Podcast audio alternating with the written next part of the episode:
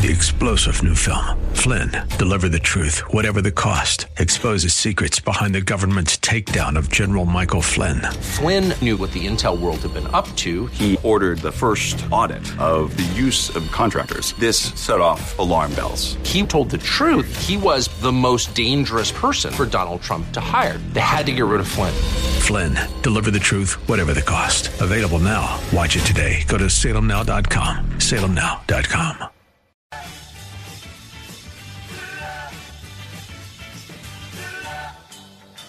Thinking about healthcare these days? Well, you're not alone. And seems that getting real information about the state of our medical system is tough to come by. That's why you've come to the right place with Dr. Bill, your radio MD. He's got the answers because he's a doctor. I said he's a doctor and he wants to hear from you right now. 877 969 8600. This is AM 860, The Answer. And now, it's time for Dr. Bill, your radio MD. Good morning, everybody. This is Dr. Bill, your radio MD, coming at you on 860 AM, The Answer. And we are an iHeart station, so if you're roaming around on your cell phone, your smartphone, you can tune me up anytime you want, 9 to 10 a.m. Eastern Standard Time. I'm available worldwide at 86 at AM 860theanswer.com. That's AM 860theanswer.com. Click listen live and you got me. We also have a, a link to some of the past shows. So if you scroll down on the Sunday menu, you'll see me and you can click on that and listen to prior shows. And actually, some people do. I'm shocked that they do, but I'm flattered as well. Well, we've got a lot of hoopla going on over the uh, transgender and transsexual and the military, and Trump saying he's reversing the order that Obama had put in place. And of course, the left is upset and they see this as discrimination and they see this as uh, the, the idea that it costs a lot of money uh, to the military to have people undergo sex change surgery. They see this as is nonsense because they say it's less than 1% of, of the healthcare budget of the military. And they quote the price for a sex change operation at somewhere between seven, eight thousand and twenty-five thousand dollars. That's just, I'm sure, for the very basics, and it's also difficult to get hard figures because a lot of people uh, who undergo this kind of surgery leave the country to do it. They go to Sweden or Thailand, and the few clinics and uh, places that do it in the United States, they're they're keeping their uh, their info on this and on the patients and on the cost very quiet and very private. And there's a dog in the fight for the surgeons, for the plastic surgeons who do this, because they're making big money off of this, and the psychiatrists who and psychologists who vet these people are also going to make a penny or two. Plus, they have an emotional uh, bias and that they think there's psychopathology, that there there are some problems with these people that can be cured, some mental problems or emotional problems that can be cured by surgery. And of course, we've been through this with the Munchausen syndromes and the masochists. We've seen people who will subject themselves to multiple surgeries, make themselves sick so that they'll be in the hospital uh, for the attention, or the Munchausen syndrome, where a mother or a parent will make a child sick so that they can keep taking them back to the doctor and receive attention that way. So uh, I think there's a lot of confusion about this, and certainly the cost is not what the left says. Is it as much as the right says? Well, I don't know about that. Some of the projections are to people living to the age of 90, and I doubt many of these transgender people at least uh, in my generation, are not going to live to be 90 years old. They'll be accompanying health problems infections, and so on and so forth.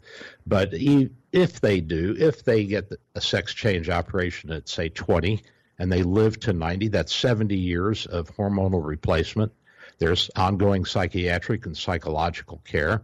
There's going to be additional health care problems because when you reconstruct the genitalia one way or another, you're creating the opportunity for more urinary tract infections and other problems that will arise from the surgery.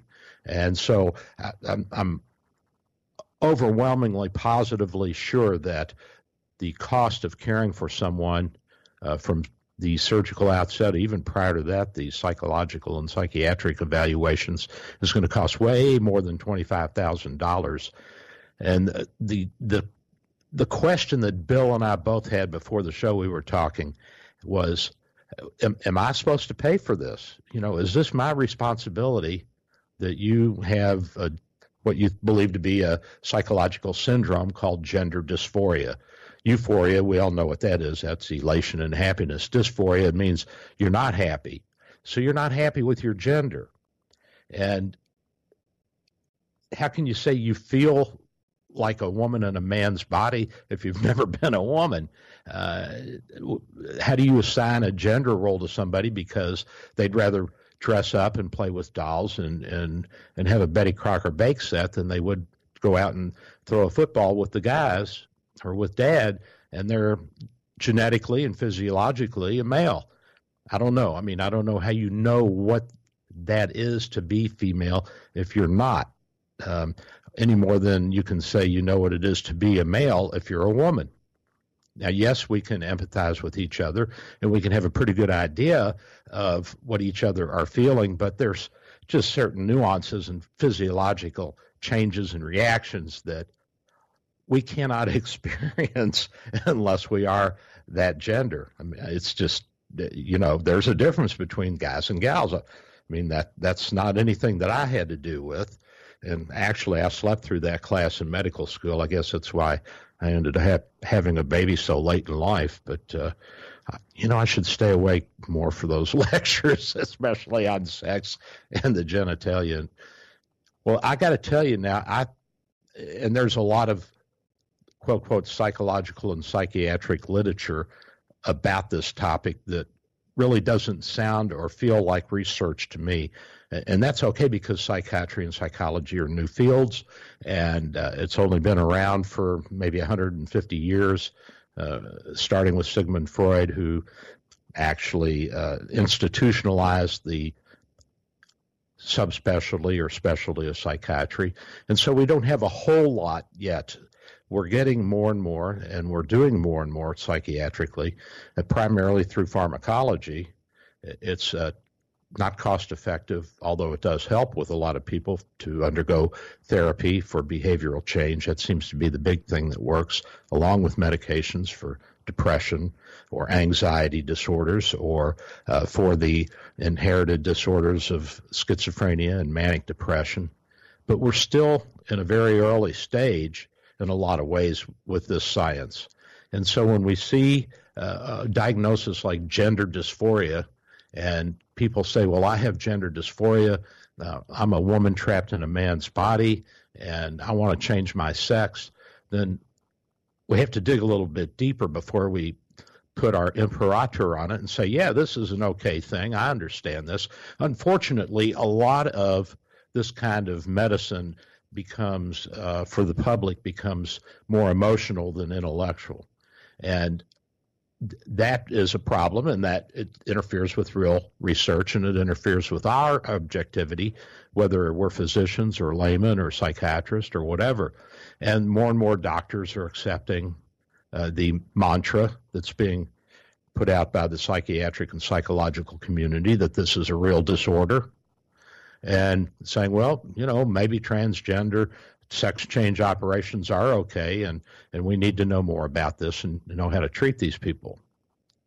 So I'm at a, a little bit of a crossroad. It's not easy to speak against the uh, uh, the the current norm, the psychological and emotional bent of the society when it comes to something as loaded as sex and gender and genitalia. I mean, let's face it, this is one of the most important aspects of our existence. Biologically, we're only here for a few reasons. I mean, we're here to reproduce and keep our species going. We're here to make a better world for our species. And those two things, when we put them into the oversized frontal lobes and, and, and forebrains that we have, make for some very complicated situations yes, we're all born, or most of us are born with, on that bell shaped curve, some sexual desires and drives, and how these translate into real actions depends upon not so much on our genetics, for the 95% of us, but on our environment and our behavioral uh, encounters and how we're reared.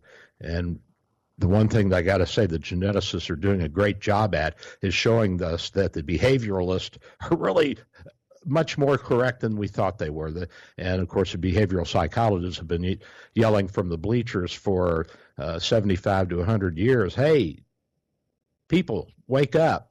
These are not inherited problems. These are these are behavioral learned problems. As one psychiatric friend of mine said to me, Bill, 95% of sex is between your ears and the implication being that this is a psychological uh, learned behavior and that your orientation is not something you're born with it's not something in your genetics and there's no proof yet to show that and i'll be the first to stand back and say i'll accept it if there's some hard proof but all you hear from the from the folks that are very much for this is that it's a, a complicated genetic situation. And that's not an answer, and that's not research.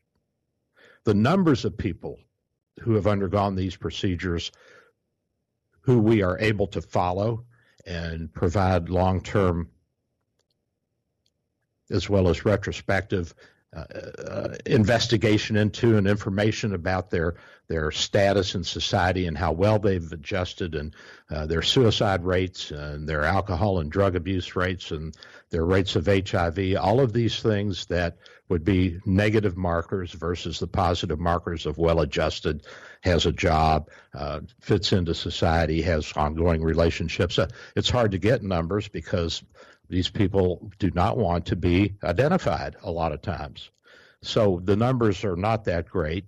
Small studies of three or four hundred, and it's not surprisingly, the studies show that a lot of these folks are not happy. There's a much higher rate of suicide. There's a much higher rate of HIV. There's a much higher rate of overall depression and, and dysphoria, even though they have changed their gender, at least on the outside, and have been taking hormones they're still not happy. Well, you know, duh. I mean, let's face it, this is not, as far as we know, and I'll be the first one to back off and say I was wrong, this is not a genetic phenomena. That's not to say that there aren't people who have genetic or congenital from birth problems. And there are a number of syndromes where we do have to reassign or assign a gender to a baby or to an adolescent who has some kind of hormonal or genetic problem. We call this ambiguous genitalia, and it's a real phenomena, and it's a real crisis, and it, it can be a life and death crisis for newborn babies because some of these syndromes where they're genetic females but have male uh, exterior characteristics also have along with them other hormonal problems that can be life threatening where they can't retain salt in their body, and we have to have salt to be alive. And so there are some real things that we can look at. Probably the most common is what we call congenital adrenal hyperplasia. A big name, what it means is that the adrenal gland, which sits on top of our kidneys and makes, among other things, adrenaline, also makes cortisol and aldosterone, and some other hormones that are necessary for us to live. You say, well, I didn't know we had cortisone in our body. Absolutely. We have to have cortisol or we die. It's a necessary part of our existence. We have to have aldosterone or we die. And if we don't have these hormones because of some damage to that organ, to the little organ that sits on top of the kidneys that we call the adrenal gland, or to the pro organ in the brain, the pituitary gland that secretes the master hormones that control these other hormonal organs in our body. If there's a defect in one or both of those, then we will die, and the babies will die if they don't have the adequate levels of cortisol, of aldosterone. So, what happens with the kids that have this adrenal hyperplasia or hyperactive adrenal glands prior to birth? or if the mother has it and doesn't know while she's carrying the child. Well, that can also produce other hormones. The cortisol levels will go up or down depending on which kind of tumor or which kind of stimulation it is that's making this little adrenal gland overproduce. And it also makes trace amounts of other hormones, which in a normal adrenal gland don't really have much to do with us, don't really interfere with our physiology, but they do make small amounts of testosterone and other steroid sex hormones. And if the adrenal gland goes wild in a child that is genetically female, then testosterone and testosterone like agents, sex hormones that are associated with being a male, will be in overabundance and they'll produce external genitalia that is perhaps more like a male than a female. And it's confusing when you see some of these babies because you're not sure what they are. And that then entails a long workup, although you have to be quick about supporting them if their sodium levels or salt levels are low. We have to give them replacements. We have to give them replacement hormones like cortisol and aldosterone, and until we can figure out what they are and choose the best path for them in life. Now, most of these are going to be girls who have uh, male characteristics externally, and they will still be fertile. A lot of them will have ovaries that have just been turned down or closed down by the testosterone. But once you counter that testosterone effect and get that out of the system and get them on the appropriate female hormones or stimulate their own inside production of those hormones, then they will develop as uh, fairly normal girls. And they may have certain aspects of their genitalia when they're babies or when they reach puberty that are abnormal, where they might have big labia, look more like scrotums. That can be addressed by the plastic surgeons, or the clitoris is enlarged, and all these things can be addressed appropriately. Now, these people, it's not their fault, and they're not dysphoric. They're born with a congenital or a genetic condition. Less commonly, we see conditions where part of the chromosomes that make up our genetic material are abnormal or absent. And then we can also have ambiguous genitalia and ambiguous gender. And we have to help these folks and the families figure out what to do and look at all of our data and research, which is is great. You know, it's it's vast because we've been doing this for decades now, and, and there's real hard science behind it. And it does help, but we're not talking about those people. I mean, that is a medical condition, and that should be covered by insurance. And and uh, there's, I mean, there's just no debate about that. These are these are endocrine problems. Endocrine glands are our thyroid and our adrenals, our genitalia. Uh, we have different hormones released by different glands that are necessary for our existence.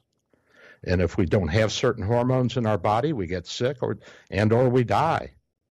Uh, and so this, these are real medical problems that have to be addressed by the medical community and uh, seen that they are paid for by the healthcare insurance companies that we all put our money into to hopefully have uh, some care when we need it. You know, it's a shared pool.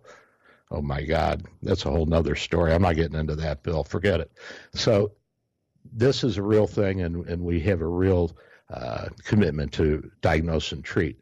But we're talking about, and the president was talking about, as best as I can tell, people who have this sex or uh, genetic, uh, not genetic, but this uh, sexual orientation, this dysphoria with their gender, that they're not happy with their gender, and that they want a sex change operation, although they are genetically male and their external appearance is male, and they have adequate testosterone levels.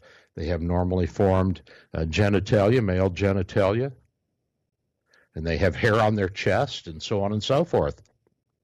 And all of a sudden, they decide, or over a period of years, they decide that they're really a woman trapped in a man's body.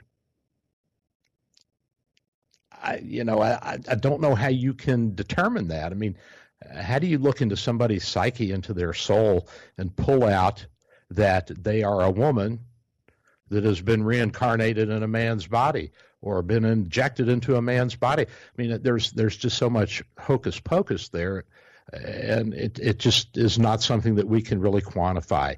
At least I haven't seen any literature that supports the quantification of that. And you know, you have to stop and think about the uh, the behavioral aspects of their upbringing. And parents, wittingly or unwittingly, make decisions and uh, act and give signals and messages to kids as they grow up. And, and that, I mean, you can't help that unless you live in a box and you keep all your kids in separate boxes. They're going to react and act and interact with you, the parent, me, the parent. You know, the, the classic case I go back to in my own life is when my son was five and uh, the mother and I were splitting up and she was mad at me and all of a sudden he decided that he wanted to change his name from Zeke to Jake, which is, was his middle name. Now, a five year old doesn't come up with this. Come on. I mean, maybe one of the zillion are intelligent enough to do that. And I, and I would think if they're intelligent enough to figure that out, they're also intelligent enough to figure out it probably doesn't matter what you call them. And they're not going to be any happier or unhappier. But she convinced this kid that he should call himself Jake instead of Zeke. And she even brought this up in court at one of the one of the uh, family court hearings. I was like, Your Honor, we both agreed to name the kid and call him Zeke. That's his first name. Now, if he's going to go into show business and he wants to change it later, that's another story. But at five, give me a break. Somebody is influencing this kid. Somebody is interfering with his normal thought processes and putting things into his mind. And of course, we're very impressionable at five. And so we don't really know all of the psychological factors and behavioral factors that come into play when we're dealing with someone who has gender dysphoria. If you're just joining the show, we're talking about the uh, gender uh, sex change operations that the president addressed and said he didn't think the military should have to pay for it. By the way, the payment of the military comes from our pocket, you and me. We pay for it. The military we pay for, and the military then decides what to do with the money. So it's a it's a it's a question of are we on the hook? Should we be responsible for? Is this our problem to take care of? And if you're not happy with who you are, then why don't you go to an AA or an NA meeting and try and find out, or go to some kind of support group, or get into some kind of therapy? Uh, you know, it, it just doesn't make a whole lot of sense. But of course, we're we're still in a in a period of learning, and and the curve is steep. You know, this is a difficult area. Psychiatry, as I said earlier, and psychology are still very much infant sciences in the medical world, although they're getting better. And I have nothing but praise for my psychiatric friends uh, who take on all kinds of difficult situations.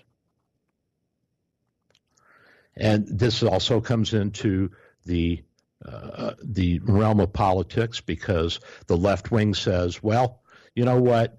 We think that there are people who are trapped in the opposite sex body, and we think they have the right to get a, sex change surgery, and we think that that should be part of insurance payment plans. And you know what? Some of the insurance companies are caving into this. So, for political correctness or for their own biases or for pressure from outside, whatever the reasons are, we end up paying a little bit more so that somebody can have a sex change operation who will probably not be any happier afterwards than they were before. And so, how far do we take political correctness? Uh, should we be so all inclusive? And then, if everybody can do everything and be everything they want, what's the difference between that and anarchy? And my sister, my baby sister, would say, well, she's all for anarchy, and she thinks that people should be able to do what they want to do and go where they want to go and cross borders and uh, so on and so forth. Of course, I remind her that she's not paying for any of this. And when I ask her, well, who's going to pay for this? She says, well, you are, Billy, because you're a rich doctor. so, so we have two big groups of people that undergo or have some sexual change operations or sexual reassignment or sex assignment, gender identity, and that's the kids that are born with congenital problems or genetic problems, uh, often which can be addressed, the most common being what I was referring to earlier, the adrenal gland problem, congenital adrenal hyperplasia. And the people who have psychological problems. They have dysphoria. They're not happy. They're not happy with who they are. And, you know, you can say, well, this has been going on since the beginning of time men acting like women, women acting like men. And since the beginning of time, we really haven't had to face this as a surgical problem. Uh oh. So now, in the past half century, this has become a surgical problem. And you, remember who's doing this now plastic surgeons and urologists, both of whom make good money and they like their money. And of course, they're not going to be biased by the fact that they're getting 25,000 bucks for the procedures, which may take them several hours. Not bad money. And for the plastic surgeons, there's a secondary gain because the men who become women are going to want to have breast implants. So there's another 5,000 or 10,000. So we have to be we have to be suspect of anybody who's financially or situationally benefiting from uh, this kind of diagnosis and treatment. We got to be really suspect. We have to take a close look, and that's not to say that that it's uh, wrong. I mean, you know, uh, common sense tells me this isn't right, but I've had other things in my life that I thought weren't right that after the science came out, I said, oh, yeah, you know, I was wrong. And I'll be the first to admit it if I am. Kids have identity problems, of course. And when they hit adolescence, it becomes very acute. And we want to feel like we fit in. Our group identity is very, very important to us. And we want to know or feel that we're attractive, that the opposite sex has an interest in us. Are we desirable? Do we fit in? And we want to know if we're like the crowd that we're with. You know, we seek out people who reflect, most of the time, reflect what we are and how we act and how we think. So, do I fit in? And who am I like? And freedom of choice is another thing that kids are, uh, young kids, uh, adolescents are are worried about and are consistently struggling with. Do I have the freedom to make my own choices? So we want autonomy. We want to know that we're capable of living independent of our parents. And adolescence is that period where we learn a lot of that in a healthy family and we're given opportunities to go out and come back as we get older. We go out more and come back less, and finally we leave the nest permanently. And of course, kids want to feel that they're not going to be bullied, that they can go to school or uh, go to ball practice or cheerleading and be accepted and not be uh, jeered and taunted and bullied for whatever reasons. And this is a big problem if you have a congenital or an inherited disorder where your genitalia may not be as normal as somebody else's, but it still can be made normal with the medical science at hand and the proper diagnosis and treatment. But what about somebody who just doesn't fit in? I mean, what about that? Is is that something that has to do with sex or with gender? Perhaps. I mean, maybe a kid smaller, a boy, and he gets picked on. Maybe he has an, an effeminate name. Maybe his mother has wanted him to be more like a girl so she could have that company. I mean, there's a number of reasons that we can go into an adolescent group and not fit in and be bullied. Does that mean that we need uh, gender change and sex reassignment? We have to take a close look at that. I mean, there's just not enough data out there. It just doesn't exist at this point. And the commitment, not only by the patient and their family, but also by society, is big. You know, we're talking hundreds of thousands of dollars over the years. Are we supposed to pay for that? And remember, the majority of these people who have this gender dysphoria, who think that they're a man in a woman's body or a woman in a man's body, are going to have accompanying psychological problems, which are going to be ongoing. And so, if you have someone come into the services into the Army or the Navy, Air Force, Marines. And they're already struggling with these problems. What does that do to our military? I mean, is it something that's going to harm the military? Even if it's not harmful to the military in, in terms of their uh, societal and uh, other roles that they have to take on, even if it doesn't interfere with the smooth function of the day to day operations, there's still going to be an increased burden to the medical system of, of the um, military services, and these folks have to be taken care of.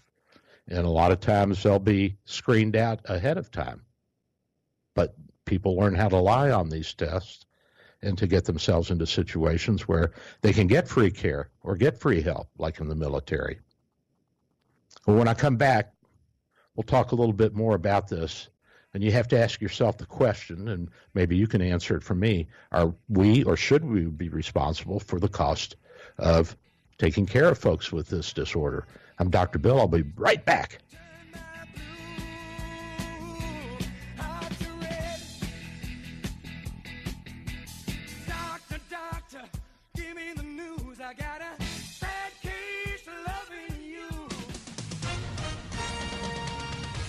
With SRN News, I'm Michael Harrington in Washington. A message to North Korea for consecutive ICBM tests. Early this morning, a pair of U.S. Air Force supersonic bombers flew low over the Korean peninsula, escorted by South Korean fighter jets. The B 1 bombers flew back to Andersen Air Force Base in Guam. The U.S. also says it conducted a successful test of a missile defense system located in Alaska.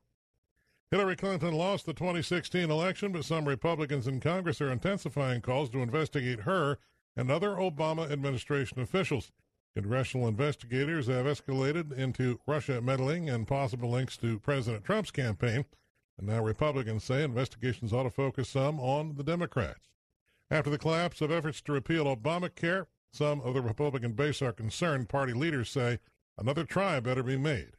This is SRN News. Dr. Bill for Bay Area Medical, located at 6399 38th Avenue North in St. Pete. 727-384-6411. 727-384-6411. Full service clinic with x-ray, heart imaging, ultrasound, stress testing, and minor surgery. We provide quality health care in a warm and friendly atmosphere. We are multilingual, well trained, and certified. Most American insurance and new patients accepted. Bay Area Medical Home of Can Care 727-384-6411. 727-384-6411. Dr. Bill for West Coast Radiology. Our good friends at West Coast Radiology offer convenient and comprehensive x ray diagnostics, including open MRI, CT scan, CT PET, mammography, and ultrasound. With state of the art equipment and four convenient locations, you're assured of friendly, comprehensive care. Most insurance is accepted and competitive self pay rates, plus Saturday appointments. Call West Coast Radiology at 727 771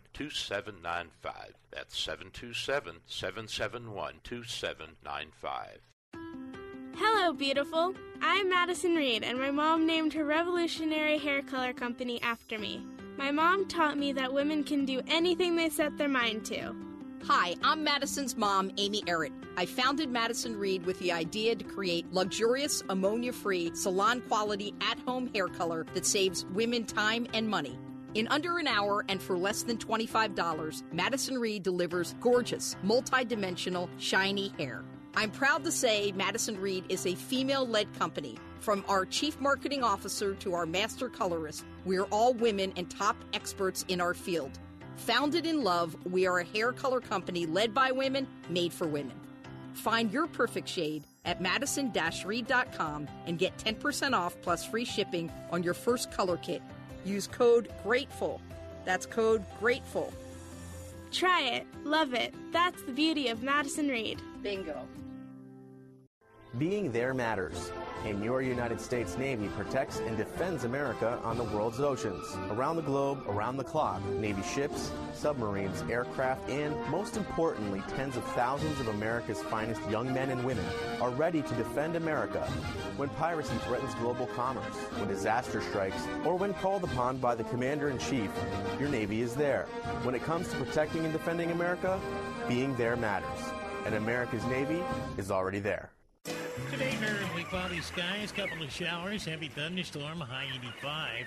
Partly cloudy tonight, shower and a thunderstorm, low 76. Tomorrow, again, variable cloudiness, shower and a thunderstorm.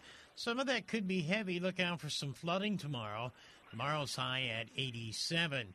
That's your AccuWeather forecast. I'm Steve Williams for AM 860.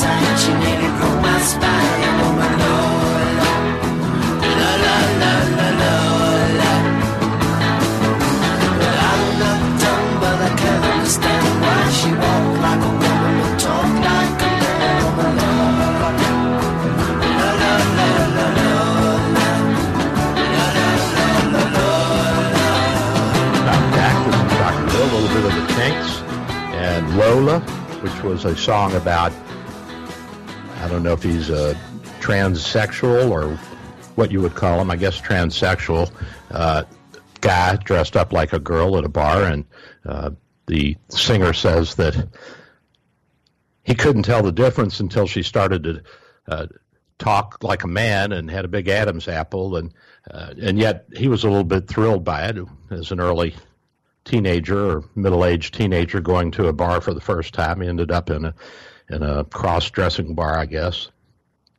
And I was talking about the the cost of the surgery and the care of somebody who undergoes uh, gender surgery, who has their genitalia modified by plastic surgery and takes hormones and so on and so forth in order to appear to be the opposite sex. And I know that I said that a breast implant was going to cost at least five thousand and probably ten thousand. I'm sure there are a number of women who. Listen. Come on here. And the uh, the cost is going to be greater for a breast implant in a patient uh, who's undergoing sex change surgery, a guy who wants to be a gal, because we have to put in what we call tissue expanders there's just not enough skin in the in the male breast by and large for for us to make a, a an appealing looking female breast. The skin is is not there. So you have to stretch the skin. And you say, well, can you do that? Oh, yeah, skin stretches very nicely, as I'm seeing with my mid waist these days. And so we put in breast expanders, and these have to be uh, pumped up every so often. Uh, like any expander imp- appliance that we would use in another situation. Uh, our skin is leather, and leather can be stretched, especially living leather. So that adds to the cost of the breast implant surgery for someone who's having sex surgery to become a female if they're a male. And so there are a lot of hidden costs that are not immediately apparent and that are not being quoted by some of the authorities and some of the uh, left wing outfits that claim that it's not that big of a deal and not that much of a cost. The burden does fall to you and me. I mean, just that's the way it is. Not many people are going to have the money that that Bruce Jenner had to undergo a sex change operation, uh, and a lot of these folks who don't have that much money are going to leave the country anyway. But they're going to come back and they're going to have health care problems that we have to take care of here as part of their insurance plan or part of the military. So there's a lot to think about. And when the president says that he's doing it for financial reasons, which is fine with me, uh, you know, I don't, I don't, I don't have a dog in this fight. I'm not going to make or lose money personally off of this, uh, although I'm going to perhaps pay a little bit more taxes because of it. Uh, it's it just doesn't have the feel of something that is mainstream enough yet and has enough proof that we should be paying for it. And so the transgender uh, terminology, which is an umbrella for a person whose gender identity, gender gender expression, or behavior does not conform to typically associated with their sex, their their genetic sex, or their uh, their sex by how they look on the outside, and then we hear terms like sexual sexual orientation. Well, I, I first heard this back in the '80s when I was taking care of psychiatric patients, and and I was cautioning one patient to be careful because they could get HIV, and you know why did they want to why did they want to experiment with this anyway? And they said, well, don't I have a choice? Isn't my sexual preferences my own choice? Well, apparently so, but uh, whether or not that's how Mother Nature intended it is another story. You may have that choice in a free society like ours, and we may have to tolerate some of this in order to maintain our societal uh, freedoms and our societal norms. We may have to put up with some abnormal behavior, or at least abnormal to us. But that certainly doesn't make it right. It doesn't make it right that that we can have guns and there are people that misuse that power and kill other people. It doesn't make it right that they're killing somebody just because we have that freedom in our society. But we have to put up with a little bit of this if we're going to maintain these kinds of freedoms. Uh, what about the uh, civil rights aspect of this? Now, this has come up over and over and over again that transgenders should not be uh, uh, uh prejudiced or should not be seen in a negative light by employers. And yet, although this has been introduced into the Congress multiple times through various bills, it's never passed. And remember, we've had both Democratic and Republican legislatures. So I'm, I'm, I do not think that uh, civil rights protection, at least not at this moment in time, is protected by the government. And the fact that it's gone through the Congress, and this is Congress's domain, is an even bigger deal because the, some of the courts are trying to legislate this and say, well, yeah, these people do have civil rights, and you can't uh, you can't have prejudices, and you you can't exclude them from job opportunities or uh, other aspects of uh, public life, which fall under the Civil Rights Act and the Fourteenth Amendment, Thirteenth and Fourteenth Amendments. So we're back to that old debate of do the courts have the power to make make legislation? And they think they do. And of course, they get knocked down a lot of times at the Supreme Court level, but the Supreme Court has been liberalizing over the decades, and hopefully the president will be able to have a couple of more choices, which will shore up its conservative nature. That's what it was meant to be, was a conservative body a, re, a body that does not act or react, but deliberates and looks at where we have come from and what our Constitution says. And that's important. I mean, it's very important. Now, you say, well, look, we all have choices in life, and with our current status and state of our, our technology and our health care, that if I want to go out and have my genitalia rearranged and, and have my penis chopped off and have a vagina and get a breast implant and I can afford it, what do you care?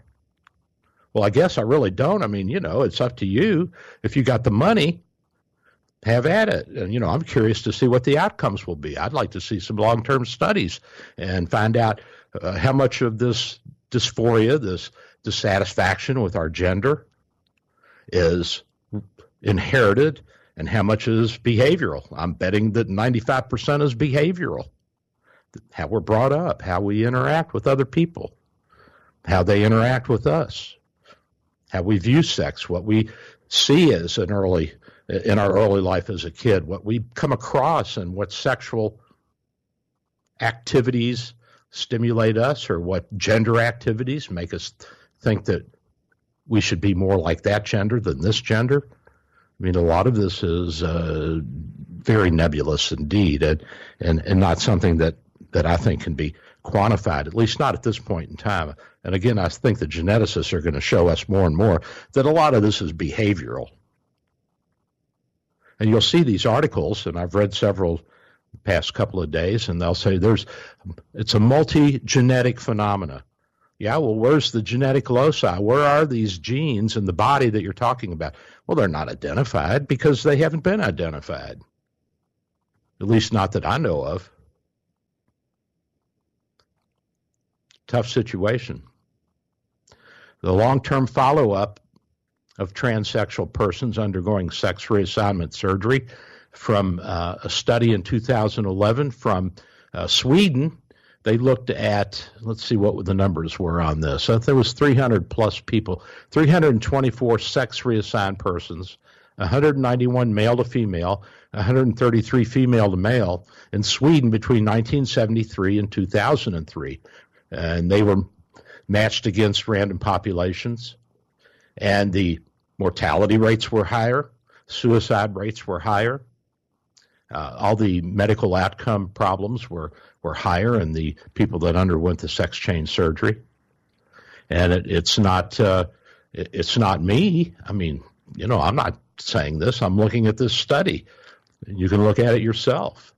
And this the numbers are not great because there's just not that many people who are willing to submit and be involved in this kind of study. They don't want to have anything negative said about themselves and about their decision to have transsexual surgery. But this is in, uh, let's see where I find this.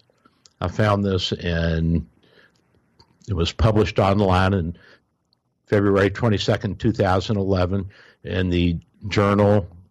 I can't even read what it is. I think I picked it up from one of the websites that handles the whole. This is from the, oh, actually, this is from our own government. National Institute of Health, Mental Health from our government. And you can go to their website, www.ncbi.nlm.nih.gov. So it sounds like it's the National Institute of Health, and pick up this article. You can Google, uh, you can put into the search bar uh, the, the research that it looks at transsexual persons undergoing sex reassignment surgery. You can read it for yourself. It's a cohort study in Sweden. And it's recent, it's within the past five, six years.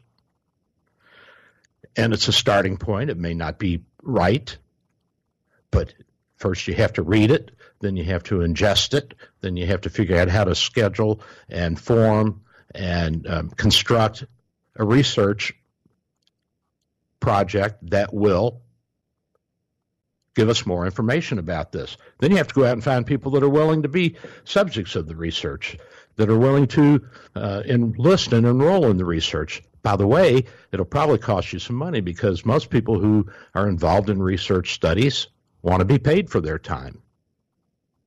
They want to be paid for the blood work that's drawn or the medicines that they have to take because there's an experimental facet to it. So none of this is cheap, and the research itself is not going to be any cheaper than any other research. Who do you think pays for all of this, guys? Who do you think pays for the research? Ultimately, you and me, the consumer, the taxpayer. So we have all of this we have to look at. Everything from gender changing surgery to breast implants to long term hormonal care to follow up to how these people fit into society, uh, what kind of medical problems they have, what kind of psychiatric problems they have. And you say, well, I don't care if they kill themselves. You know what? There's a lot of lead up to most of these suicides. And most of the people who are successful have made attempts prior and have ended up in the emergency room of your local hospital. And I know because I take care of these folks, I'm consultant on them. If they've taken big doses of certain antidepressants like amitriptyline, they may have heart rhythm disturbances, and we have to treat those. And then after they're through the acute medical phase, they're most often more likely than not, they will be transferred to a psychiatric facility for a three day minimum investigation evaluation. And unless the psychiatrists and psychologists can prove that they're a threat to themselves or others, then after a couple, three days, we got to let them go. That's the law now. And they may go out and do it again. I mean, one of the biggest risk factors for suicide is prior suicides. if you've tried it once, you're more likely than not to try it again. And, and, that costs money. So if you say, well, I don't care if they go out and kill themselves, well, you should because you're paying for it, dude and dudette. It's coming out of your tax dollar. It's coming out of your insurance premium payment.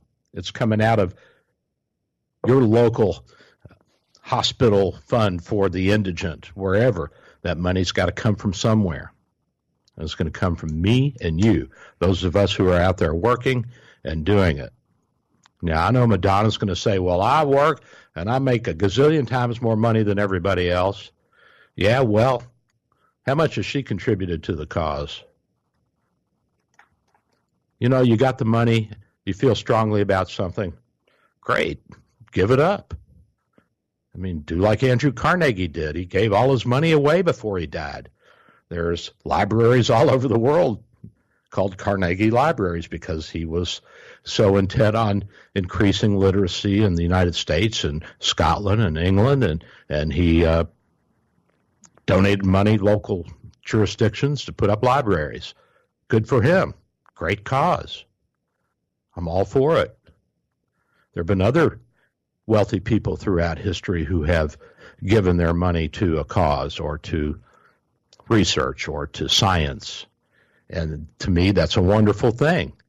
If you feel strongly about an issue like this and you want to make a difference and you have the cash to do it, well, then put your money to work.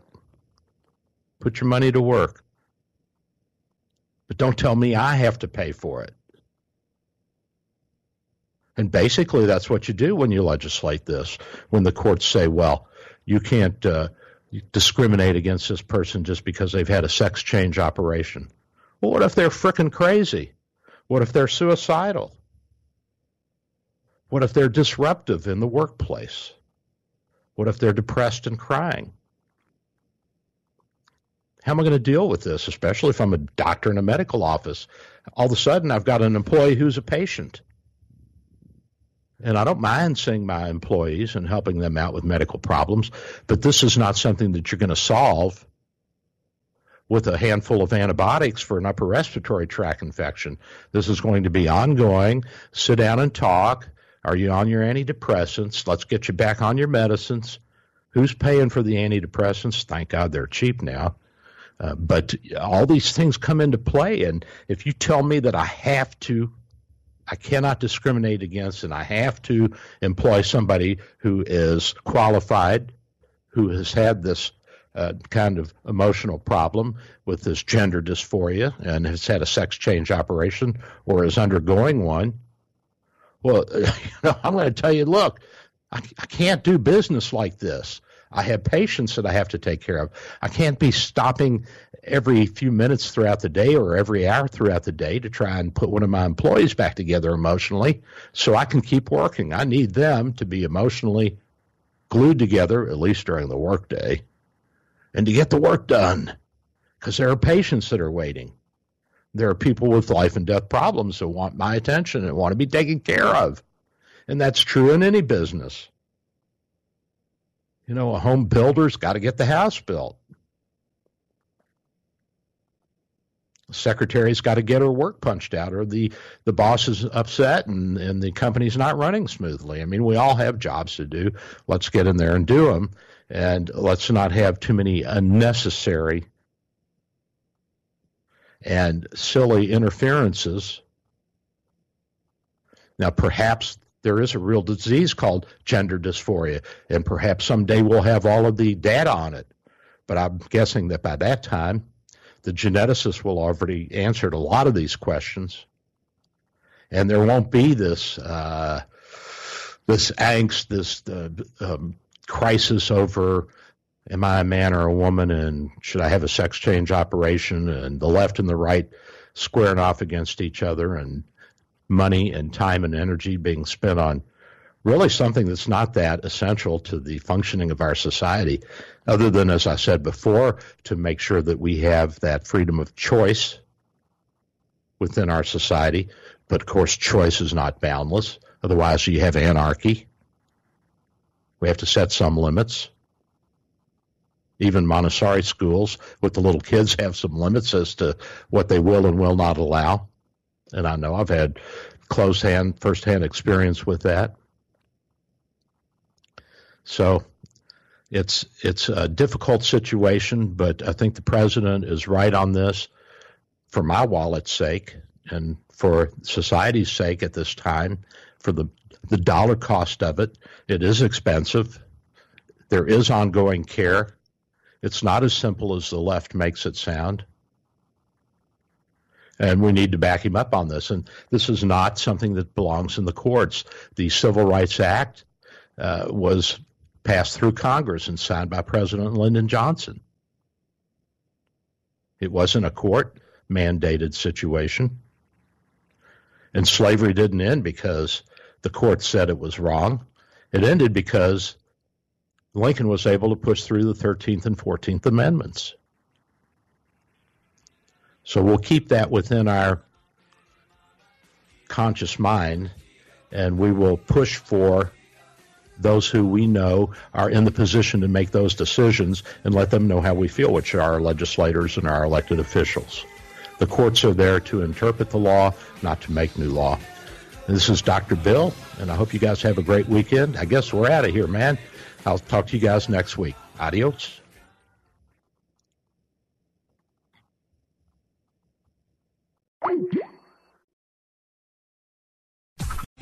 Three star general Michael J. Flynn, head of the Pentagon Intelligence Agency, knew all the government's dirty secrets. He was one of the most respected generals in the military. Flynn knew what the intel world had been up to, he understood its funding. He ordered the first audit of the use of contractors. This set off alarm bells.